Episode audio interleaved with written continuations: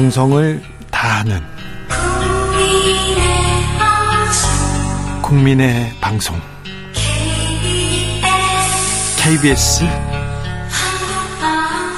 주진우 라이브 그냥 그렇다고요. 뉴스를 향한 진지한 고민 기자들의 수다. 라이브 기자실을 찾은 오늘의 기자는 지옥이요. 시사인 김은지입니다. 오늘 준비한 첫 번째 뉴스부터 가봅니다. 네, 새로 임명된 진실화해 위원장에 대한 논란이 이어지고 있습니다. 김강동 위원장, 네, 계속해서 논란이 커집니다. 네, 임명 전부터 이제 주진우 라이브에서 관련된 논란을 전해드린 바가 있는데요. 네. 이미 지난 12일에 임기는 시작했습니다. 진실화해위원회 같은 경우에는 국가기관으로서 국가폭력과 인권침해를 밝혀내고 이를 바로잡기 위해서 만들어진 곳이거든요. 위원장은 장관급이고요. 장관이에요, 장관급이에요. 네, 2년 동안 임기를 수행합니다. 그런데 이제 신임 위원장이 이제 임명 전부터 과거 발언 문제가 있었다라는 사실을 전해드린 바가 있는데 한두 개가 아닙니다. 시작해 네. 볼까요? 추가로 더 드러난 내용이 있다라고 하는 것이거든요. 네. 한국일보 보도에 따르면 김 위원장이 자기 책에서 4.19 혁명은 5.16 군사 쿠데타를 통해 결실을 맺은 것이다. 이렇게 이건, 주장했습니다. 이건 아니잖아요. 어떻게 4.19하고 5.16을 이건 아니잖아요. 네, 심지어 이 책이 근래에 쓰여진 책이거든요. 2018년 언제요? 5월에 출간했습니다. 4.19와 5.16 연속된 근대화 혁명이란 책인데요. 4.19는 좌절된 혁명이 아니라 그 자체로 혁명이고 더 나아가 5.16으로 꽃피워지고 완성된 혁명이다. 이런 주장을 했는데요. 5.16으로 꽃피우고 완성됐다고요. 5.16 쿠데타인데 군사 쿠데타인데 꽃 피워지고 완성됐다고요. 네, 심지어 5.16 주도 세력이 4.19 학생 정신의 용기를 얻었다. 이런 식의 주장도 했고요. 5.16 주도 세력은 민주주의라는 가식적 허울에 매몰되지 않았고 민주주의라는 이름으로 펼쳐지는 혼란과 독재 혹은 무질서를 바로잡았다. 아이고야. 이런 식의 주장까지 했습니다. 독재를 미화했다라고 볼 수 있죠. 그렇죠. 군사 쿠데타를 미화했다고밖에 볼 수 없는데 이뿐만이 아닙니다. 네, 2019년에는 박정희 대통령 기념재단에 가서 발표자로 했던 발언도 보 보도가 됐습니다. 유신 찬양했다면서요? 네, 그렇습니다. 이 자리 자체가 10월 유신 47주년 기념 토론회라고 하는 곳이었는데요. 이곳에서 10월 유신은 당시 우리 민족과 대한민국이 맞이한 국가 생존의 위기에 대한 대응이자 도전이고 그 대응과 도전의 위대한 승리의 시작이었다. 이런 주장을 했습니다. 위대한 승리의 시작이었다. 네, 시얼류신은 우리 근현대사의 위대한 전환이자 성공의 기반이었다라는 주장을 한 건데요. 군사 독재를 미화하다 못해 사실상 역사에 대해서 왜곡된 발언을 했다라고 볼 수 있습니다. 헌법을 이렇게 네. 위, 위, 배했다 이렇게 얘기할 수도 있어요. 네, 이승만 박정희 전 대통령이 이제 독재자가 아니다 이런 식의 주장을 펼치고 있으면서 이러한 왜곡된 역사 인식이 실제적으로 본인이 이제 위원장으로서 펼쳐나가야 될 진화의 활동에 방해되는 게 아니냐라는 지적도 나오고 있습니다. 이뿐만이 아닙니다. 네, 그렇죠. 이제 뿐만 아니라 노근리 사건, 그러니까 아주 대표적인 한국 전쟁 당시의 민간인 학살, 학살 사건, 민간인 학살 사건입니다. 이라고 할 수 있는데요. 2003년 저서 반미 운동이 한국 사회에 미치는 영향이라고 하는 쪽에서는 전쟁 중 후퇴하던 미군의 오인 사격에 의한 충북 노근리의 희생이다. 마치 미군이 양민을 확 살해할 목적을 가지고 조직적으로 사행한 것처럼 집단 학살이라는 표현을 써가면서 사회 전체가 흥분했던 것은 바로 한국 사회에서 반미화의 진행 수준을 나타내는 지표다. 라는 식의 주장도 노근이 관련해서는 미국의 언론들도 뭐 인간인 학살이 맞고 잘못됐다고 그렇게 보도 나왔어요. 보도 나와가지고 필리처상 타기도 했어요. 그런데 이건 역사 왜곡입니다. 진실 왜곡이에요. 네, 뿐만 아니라 대구 10월 항쟁 그러니까 1946년에 대구에서 시작되어서 전국적으로 확산되었던 대규모 시위 운동이 있거든요. 네. 이제 미군정에 항의했던 시민들의 어떤 시위라고 볼 수 있는데요. 이에 대해서도 무장 폭동이자 반란 사건이라는 주장을 했었는데 이것은 진아이가 2010년에 진행했던 진실규명 결정과도 반대되는 이야기이기도 합니다. 그렇기 때문에 앞으로 이러한 인식을 가지고 있는 김 위원장이 진화의 활동을 제대로 이끌고 판단할 수 있느냐라는 우려들이 여기저기서 나오고 있는 상황입니다. 일단 기본적으로 역사 인식이 그리고 역사 공부가 잘못됐다 이렇게 지적하는 분들도 많습니다. 사실관계가 아예 달라요. 네, 4.3과 관련해서는 이미 이제 잘못된 발언들이 알려지면서 제주에서 굉장히 큰 항의를 한 바가 있는데요. 그뿐만이 아니라 여러 가지 꺼내서 근현대사 이야기가 왜곡되었다라고 볼 수 있습니다. 그런데 그런 분을 장관급 자리에 이렇게 탁 앉혀가지고 아유, 역사 왜곡하셨던 분인데 진실과 화해를 하겠다고 위원장까지 왜 하필 이런 사람이 자리에 올라가는지 이해가 좀 안 된다 그런 생각도 해봅니다. 다음 뉴스는요? 네, 정부 차원의 최초로 고독사 실태조사 결과가 나왔습니다. 한국의 고독사는요 외국에서도 조명합니다. CNN에서 고독사 GOD を KSA 고독사 이런 거 있잖아요. 반지하, 쪽방 이런 얘기를 하면서 한국의 고독사 실태를 조명했는데 아, 좀 심각한 문제입니다. 네, 말씀처럼 혼자 죽음을 맞이하고 사후에 일정한 기간이 지난 뒤에야 발견되는 고독한 죽음을 우리가 일컫는 말인데요. 네. 심각한 사회적 문제가 더욱더 예, 길어지고 있습니다. 네. 2017년부터 2010, 2021년까지 5년 동안 보건복지부가 조사해서 1만 5천 명 넘게 고독사한 것을 집계했다라고 하는 것인데요. 해봤더니요. 아, 근데 저는 정말 지난 5년 동안 고독사가 15,000건이나 넘게 나왔다. 이것도 참 놀라운 일인데. 아, 하루에 그럼 몇 명꼴입니까? 네. 그러니까 가장 크게 세 가지 점이 눈에 띈다라고 하는데요. 네. 고독사가 네. 이제 매년 증가하고 있다가 추세도 좋지 않다라고 하는 것은 아주 위험한 시그널이라고 할 수 있고요. 네. 두 번째로는 성별에서는 여성보다 남성이 많고. 남성. 마지막으로는 남성 안에서도 50대, 60대 남성이 큰 비중을 차지하고 있다라고 자, 합니다. 1인 가구가 많고 혼자 지내는 사람들이 많다. 여기까지 는 이는 그런데요. 5060 50대 60대 남성의 고독사 비중이 높은 건 어떤 이유 때문인가요? 네, 아무래도 사회적으로 더 취약하게 연결되어 있지 않다라는 지점들 때문인 것 같은데요. 네, 특히나 이제 노년 같은 경우에는 오히려 돌봄 노동에 있어가지고는 사회가 포착을 해서 그것들을 좀 다루고 있는데 오히려 빠져 있는 층들이 굉장히 취약하다라고 하는 것들을 알 수가 있습니다. 특히 50대, 60대 남성들 같은 경우에는 사회생활을 하지 않을 경우에는 더 연결되는 사람들이 없고 커뮤니티에서 포착되지 않는다라는 지점들이 있거든요. 어디 나가기도 그렇고 그래서 혼자서 있다는 거죠. 네, 그렇습니다. 저도 이제 취재 과거에 이제 고독사를 취재한 바가 있는데요. 유품 정리업자 말로는 이런 경우에는 정말 늦게 오히려 발견이 되어서 좀 여러모로 안타까운 경우들이 많은데 대표적으로 50대, 60대 남성분들이 그렇다라는 이야기인데요. 예, 물론 이제 50대, 60대 남성이 이제 특히나 이제 전체 고독사 중에서 58.6%를 집계되어서 많긴 한데요. 그 다음으로는 40대, 70대 이런 분들도 발견되고 있다고 합니다. 또 젊은 사람들도 늘어나는 추세이고요. 아무튼 중년이 노년보다 젊은 사람보다 훨씬 취약하다고 하니 참 음.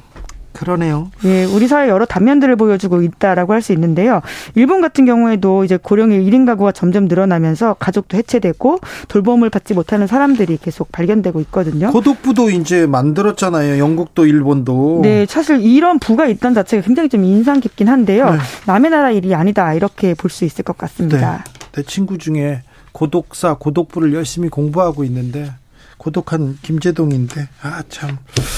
그래서 몇 가지 대안을 내던데. 네, 잘 연결해서 연락도 자주 하시고 그러면 또 그런 일이 없지 않을까 싶습니다. 네, 네, 네. 아니요, 김재동 문제 없어요. 네. 네, 네. 마지막으로 만나볼 뉴스는요? 네, 중국이 뒤늦게 코로나19를 앓고 있습니다. 아유, 걱정입니다. 지금 감염자 폭증하고 있고요. 많이 아, 좀 상황이 심각하다던데. 네, 물론 이제 정부 공식 통계에선 사망자가 여전히 0으로 표시가 되고 있긴 아직도 하거든요. 아직도 0입니까? 네, 이제 그럼에도 불구하고 이제 보도와 분위기를 보면 전혀 그렇지 않다라는 것들을 알 수가 아, 있습니다. 이거는 뭐 통계를 통제하고 있어서 그렇지 전혀 그렇지 않아요. 네, 이제 화장터 같은 경우는 24시간 가동해도 평소보다 5일에서 7일 더 기다려야지 화장이 가능하다라는 보도가 나오고 있고요. 예. 베이징에서는 발열 환자가 일주일 사이에 16배 늘었다라는 것도 있습니다. 뿐만 아니라 아니라 우리가 코로나 초창기에 유럽에서 봤던 또 미국 뉴욕에서 봤던 시신이 쌓여 있는 병원 장면들이 있지 않습니까? 네. 이런 것들이 지금 뒤늦게 이제 중국 베이징 이런 곳에서 보이기 시작했다라고 하는데 이제 시작됐는데 상황은 점점 번, 번져 갈 텐데요. 예, 중국에서 내년까지 코로나19로 100만 명 이상의 사망자가 나올 수도 있다. 이런 분석들이 나오고 있는데요. 네. 특히나 이제 타임 이 외신 보도에 따르면 더더욱 늘어나서 연말까지는 사망자가 100만 명 넘어서고 또 더욱 더 늘어날 것이다. 이런 이야기들이 나오고 있는데요. 특히 with 코로나로 전환해서 내수 확대를 통해서 경제 회복 주력하겠다. 이렇게 밝히고 있지만 지금 쉬워 보이지 않는 상황입니다. 그렇습니다. 그리고 전 세계가 지금 코로나 파고를 넘어가는 상황인데 지금 중국만 이렇게 코로나 환자 폭발하고 있으면 세계 경제에 미치는 영향, 우리 경제에 미치는 영향이 크거든요. 네, 그런데 이제 또 중국 전문가들 같은 경우에는 또 일부에서는 또 정부가 경기 부양 정책을 시행하기 때문에 내년에 또 적어도 6%대 성장률을 달성할 수 있다라는 말이 나오긴 하는데요. 아니 중국은 중국에서 나오는 6% 7% 통계치를 믿을 수가 없어요. 통계를 아, 중국 통계를 어떻게 믿어요? 네, 중국 경기 같은 경우에는 세계 경기에 직결되어 있기 때문에 굉장히 여러모로 전 세계가 주시하고 있는 이슈이긴 합니다. 특별히 우리나라한테 미치는 영향이 크잖아요. 그래서 중국 코로나가 우리 경제에 미치는 영향은 어떻게 될 것인지, 어떻게 대비할 것인지, 여기에 대해서도 전문가들, 그리고 정부 대비해야 됩니다. 좀 준비해야 되는데, 잘 하고 계신 거죠? 잘 못하고 있다고요? 아이고, 이 양반들. 죄송합니다. 이분들도 좀 열심히 하셔야 되는데. 기자들의 수다 시사인 김은지 기자와 함께 했습니다. 감사합니다. 네, 고맙습니다. 교통정보센터 다녀올까요? 김민희 씨.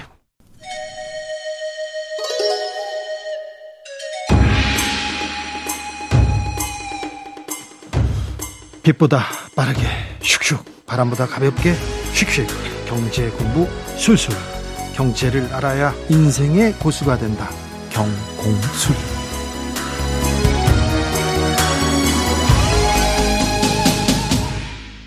오늘 주진우 라이브의 경제 선생님은 경제 고수죠 서울대학교 행정대학원 박상인 교수님입니다. 교수님 안녕하세요. 네, 안녕하세요. 네, 잘 계시죠? 네, 잘 지내고 있습니다. 책 잘 읽고 있습니다. 네, 감사합니다. 지속 불가능 대한민국 지속 불가능합니까? 어, 한국 경제 성장 전략이나 네. 또는 구조가 지금처럼 지속된다면은 우리 경제나 사회가 지금과 같은 그런 상황을 유지하기 어렵다. 네. 그런 의미에서 지속 불가능하다 이런 이야기를 드린 겁니다. 그리고요 경제 위기라면서요 금융 위기가 올 수도 있다면서요 저는 이게 무서워요 IMF 때 수많은 사람들이 신음하고 네. 죽기도 하고 그런 걸 봤거든요. 그래서 그런 하, 파도가 밀려온다는데 여기에 대해서 지금 걱정이 됩니다. 정부가 대비는 하고 있는지 우리 사회가 대비가 어, 대비책이 있는지. 네, 사실 그 지금 올해 미국 금리를 올리면서 전 세계적인 경제 침체, 네. 특히 우리 같은 경우에 수출 의존도가 높기 때문에 그래가지고 뭐 네. 수출은 네. 안 되고 수입은 막 그래서 적자가 커지고요. 맞습니다. 그래서 금융도 굉장히 불안한 상태고 네. 그리고 내년에 특히 중요한 게 부동산 문제인데요. 네. 부동산 이제 경착륙하게 되면은 어, 분양들이 잘 안 되기 시작하면 네, 지금 벌써 안 되고 네, 그렇죠. 미분양이 되면은 이런 뭐 이제 부동산 투자 PEF라는 걸 통해서 투자를 했는데요. 이거 대출할 때 증권사 같은 데서 보증을 많이 했습니다. 예, 예. 예 작은 증권사 중심으로 또 이제 어 건설사 중심으로 부도 같은 게 일어날 수 있고요. 예. 그럼 이제 금융 위기 같은 것들 올 수가 있겠죠. 그래서 이 부분들을 잘 대처를 못하면은 네. 어, 내년이 뭐 전 세계적인 경기가 나빠지는 것 보다도 한국 경기에 더 나빠질 수가 있다라는 생각이 들고요. 그럼에도 불구하고 어, 저는 뭐 그렇게 위기까지 내년에 갈 정도는 아니고 네. 대응을 할수 있다고 생각됩니다. 유사하게 2008년 이후에 있었던 일들도 있고요. 그런데 정말 더 중요한 것은 지금 눈앞에 보이는 이 어려움보다 정말 근본적인 위기가 우리에게 다가오고 있는데 근본적인 위기요? 네, 한세 가지 정도 우리가 문제가 있다고 생각이 됩니다. 네. 2011년 이후에 뚜렷하게 나타나기 시작한 제조업의 위기 문제, 네, 네 그리고 사회 양극화 문제, 아, 양극화 네 그리고 탄소 중립이라는 새로운 도전이 있죠. 예. 이세 가지 큰 파고가 우리 앞에 오고 있는데 어떻게 보면은 당장의 눈앞에 당장의 피부에 와닿지 않으니까 아무런 대책을 하지 않고 있다는 거죠. 그래요. 위기가 온다고는 하는데 온다고는 하는데 뭘 어찌해야 될지도 모르겠고 당장 어렵지는 않으니까 뭐 조금 뭐라고 해야 되나요? 네. 무디게 그냥 그냥 가을 쳐다보고 있습니다. 네. 그리고 정치인들 또 이렇게 어떻게 보면 정당이나 정치인이 10년, 100년 지계를 이야기하면서 네. 국민들에게 호소도 하고 표도 얻고 해야 되는데 그런 사람들 없어요. 없습니다. 이게 눈앞에 것만 보고 있습니다. 아, 그렇죠. 그러면요. 네. 그래도 아, 윤석열 대통령이 우리의 살 길은 수출이다 이렇게 하면서 우리 모두가 수출의 전선에 최전선에 나서자 이렇게 얘기하는데 윤석열 정부의 이 경제 정책 네. 방향 제대로 가고 있습니까? 한마디로 말씀을 드리면 지금이 언젠지 좀 파악을 못 하고 있는 게 아니냐. 아 그래요? 네, 마치 개도기처럼 새마을 정신도 얘기하시더라고요. 네, 글쎄요. 그러니까 60년대, 70년대 박정희 개발 독재를 모방하는 듯한 모습들을 지금 많이 연출하고 계시는데 네. 지금은 그때와 너무나 달랐고요. 그렇죠. 시대가 네. 다르죠. 60년대부터 한 90년대까지 잘 작동했던 네. 이른바 정부 주도 재벌 중심의 박정희 개발 체제가 한계에 지금 도달을 한 거죠. 예. 그래서 그 한계가 도달하다니까 시장 중심으로 가자는 이야기도 하고 혁신 경제로 가자는 이야기도 하고 또 양극화 문제 해소해야 된다. 거기에다 어 지금 탄소 중립, 그 그린 산업으로 가자 이런 이야기가 계속 나오고 있었는데 말만 사실 나오지 거기에 대한 실질적인 대비나 우리가 전환을 위한 준비들을 하고 있지 않다. 왜냐하면 전환을 위해서는 많은 기득권들의 이해가 부딪히게 되고요. 네. 또 사회적 비용이 많이 듭니다. 네. 그러다 보니까 당장의 눈앞을 보는 정치인들 같은 경우에 회피하는 거죠. 보려고 하지 않고 네. 문제를 이슈화 시키지 않고요. 정치 이슈가 되지 않고 그러다 보면 언론에서도 이야기하는 게 한계가 있게 되고 네. 그리고 지금 SNS 여러 가지 환경적인 요인 때문에 극렬 지지층들을 자극하기 위한 네. 어 정말 좀 어, 험한 이야기들 중심으로 그런 식으로 정치가 흘러가면서 더더구나 국민들 관심을 그쪽으로 돌리고 있어요. 그러네요. 그러네요. 아, 지금 2022년에 새마을 운동을 얘기하고 있어서 이게 맞나 이렇게 물어보고 싶었습니다. 그런데요. 네. 윤석열 정부 그리고 국회도 그렇고요. 기업 법인세 깎아주려고 그렇게 노력하잖아요. 네. 그리고 부자들 세금 깎아주려고 노력하는 것 같은데 네. 지금 이게 이렇게 가는 게 맞습니까? 그러니까 이게 뭐 선의를 제가 받아들인다고 하더라도 그분들 말씀이 선의를 가지고 한다고 하더라도 시대착오적이다라고 할 수밖에 없습니다. 시대착오적이요? 말씀드린 것처럼 60년대부터 재벌 대기업 중심에 네. 또 투자를 해서 일자리도 창출되고 하는 낙수효과 중심에 성장하는 거. 네. 그게 우리가 한 80년대, 90년대 초까지 작동을 했습니다. 네. 그런데 그 이후에 우리가 경제가 성장했기 때문에 네. 더 이상 그런 어 제도 또는 그런 낙수 효과 같은 것이 작동이 안 됩니다. 이건 사실 우리만 현상이 아니고요. 낙수 효과는 마법이다. 이 얘기가 다 그 바닥에 퍼지고 증명이 됐는데 네. 사라졌다 이명박 정부 때 갑자기 네. 나왔잖아요. 네, 맞습니다. 근데 이명박 정부 때 그때 엠비노믹스 네. 실패하면서 네. 사라졌는데 다시 나왔어요. 그러니까요. 그게 좀 시대착오적이라는 생각이 들고 네. 사실 우리보다 앞서서 이런 좀 실패를 했던 나라 대표적인 게 일본이죠. 일본이요. 네, 일본도 대기업 중심의 투자 중심, 수출 중심의 성장을 쭉 해왔습니다. 네. 왜 일본의 신화처럼 됐었죠? 근데 1990년부터 일본이 잃어버린 30년에 들어갔습니다. 예. 근데 자료를 보면은 1990년대하고 2000년대에 잃어버린 30년 기간에 일본의 투자율 GDP 대비 투자액 이 투자율이 미국보다 훨씬 컸습니다. 네. 그리고 R&D 지출액도 미국보다 훨씬 컸어요. 예. 근데 만약에 투자를 재벌 대기업이나 대기업 중심으로 투자를 통해서 성장할 수 있다면 일본이 90년대, 2000년대 미국보다 성장을 더 했어야 되는 그 거죠. 이후에 지금 잘 나가고 있어야 될 거 아닙니까? 그렇습니다. 그게 안 되는 건 뭐냐면은 1990년부터 세계 경제가 과거의 중화학공업 중심에서 IT, 콘텐츠, 인터넷 중심 기업으로 바뀌는 거죠. 네. 혁신 산업이 성장을 이끌어가는 체제로 바뀌었습니다. 네. 그런데 일본의 정책이 그거를 따라가지를 못하면서 과거의 답 습관을 답습했죠. 그러면서 네. 실패했고 우리도 지금 하는 2011년 2011년 이후에 2010년대부터 일본의 1990년대 같은 현상들이 나타나고 있어요. 예? 그럼에도 불구하고 일본의 실패도 보고 우리 내부적으로도 과거의 패러다임은 한계에 왔다는 반성을 하면서도 다시 과거로 돌아가자는 이야기를 하니까 제가 시대착오적이다라는 말씀을 드리는 것입니다. 그런데 우리 사회에는 재벌이 살아야 경제가 산다 이렇게 생각하는 사람들이 정말 많은 것 같습니다. 네. 언론에서 특별히 어, 재벌을 네. 위해서 굉장히 네, 헌신하고 있고요. 네, 그게 이게 어떻게 보면 참 성공 이을 것 공식이 있지 않습니까? 네. 과거의 성공 공식 때문에 현재의 문제와 미래의 대안을 제대로 못 보게 되는 그 정말 안타까운 사례라고 우리가 볼 수가 있어요. 네. 그러니까 과거의 개도국 시절에 왜 정부 주도 재벌 중심이 성공할 수 있었는가 이유가 있습니다. 그런데 그러면 그게 왜 지금은 작동되지 않느냐? 거기에도 이유가 있어요. 한마디로 말씀을 드리면 경제가 성장해서 개도국이 아니고 우리가 모방 추격 경제가 아닌 혁신 경제로 가야 되고 예. 양극화 문제가 심화되는 것을 내버려 두고는 더 이상 성장하기 어려운 단계에 도작을 했고요. 예. 과거에 중화업공업 중심으로 형성된 재벌 체제가 유지되면 이른바 탄소 중립으로 간다는 건 불가능해지기 때문에 네. 이런 산업 구조를 바꿀 수 있는 개혁이 필요한 시점이죠. 네. 그런데도 불구하고 과거에 잘했기 때문에 미래에도 이게 해답이라는 식의 그 착오에 빠지기가 쉽죠. 이런 부분들은 전문가나 정치인들이 끝없이 국민들에게 어, 설명을 드리고 그리고 양해를 구하고 어, 의견을 모으는 과정들이 있어야 되는데 안타깝게도 언론도 그렇고 정치도 그렇고 그런 것 역할을 못 하고 있는 것이죠. 언론도 그렇고 정치도 그렇고 네. 이미 힘을 네. 잃은 거 아닙니까? 권력은 자본으로 다 넘어간 거 아닌가요? 그렇죠. 그 우리 이제 경제력 집중이라고 말을 하는데 한마디로 말하면 경제 권력이 존재한다는 것이죠.